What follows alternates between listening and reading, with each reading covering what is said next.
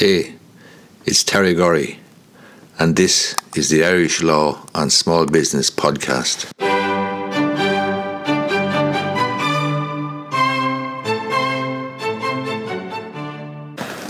One of the most powerful skills or attributes you can develop is the ability to communicate well.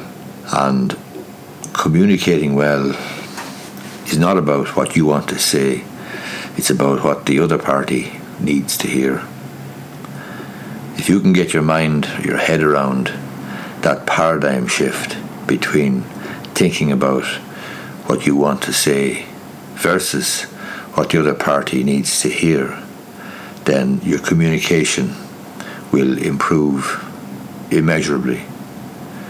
How do you know what the other party needs to hear? You listen, you engage with active listening. Active listening and passive listening are two completely different things. Passive listening can be done, and most of it is done, and most of us do it every day in our lives when we avail of an eight second recall. In other words, we're able to recall something that was said to us within the previous eight seconds and recall it and listen then so you could be preoccupied watching TV or reading a book or whatever, and somebody could be speaking to you and they may accuse you of not listening to them. And you can actually go back eight seconds and recall. That's passive listening. That's useful, but the problem is if you rely on passive listening all of the time, then you are missing out big time on what's called active listening. Active listening is listening with your eyes Yes, listening with your eyes. In other words, when you ask somebody, How are you? How are you doing? If you only listen to the words, if you only rely on the words, then you're not going to get the full picture.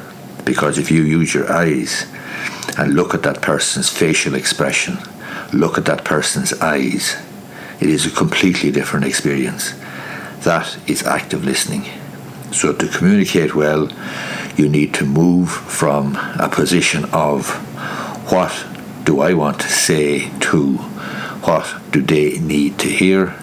And to do that, you're going to need to be a good active listener. And to be a good active listener is to be a good manager, a good communicator, and will be of huge benefit in your business or indeed for your own self improvement, self development. Hope you find this video useful. If you do, I would appreciate if you gave it the thumbs up down below. Thanks a lot.